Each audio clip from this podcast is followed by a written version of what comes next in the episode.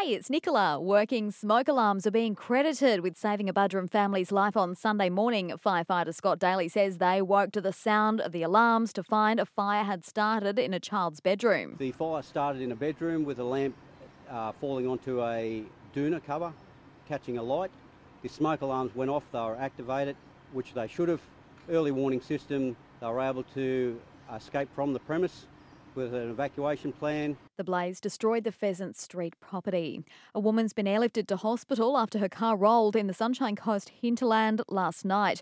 Her utility slid off the side of Obi Road at Yamundi Kenilworth Road just after 7:30. Fire and rescue crews had to free her using hydraulic cutting equipment. The woman, aged in her 20s, suffered abdominal, leg, and pelvic injuries. She was airlifted to the RBH in a serious condition.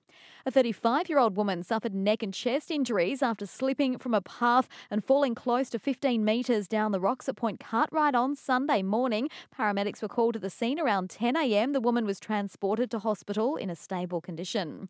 And it's International Tiger Day, and perfect timing too for keepers at Australia Zoo. They'll be introducing us to their newest tiger cub. Nelson, the Sumatran tiger, is just eight weeks old and will be making his first appearance in the Australia Zoo cub yard.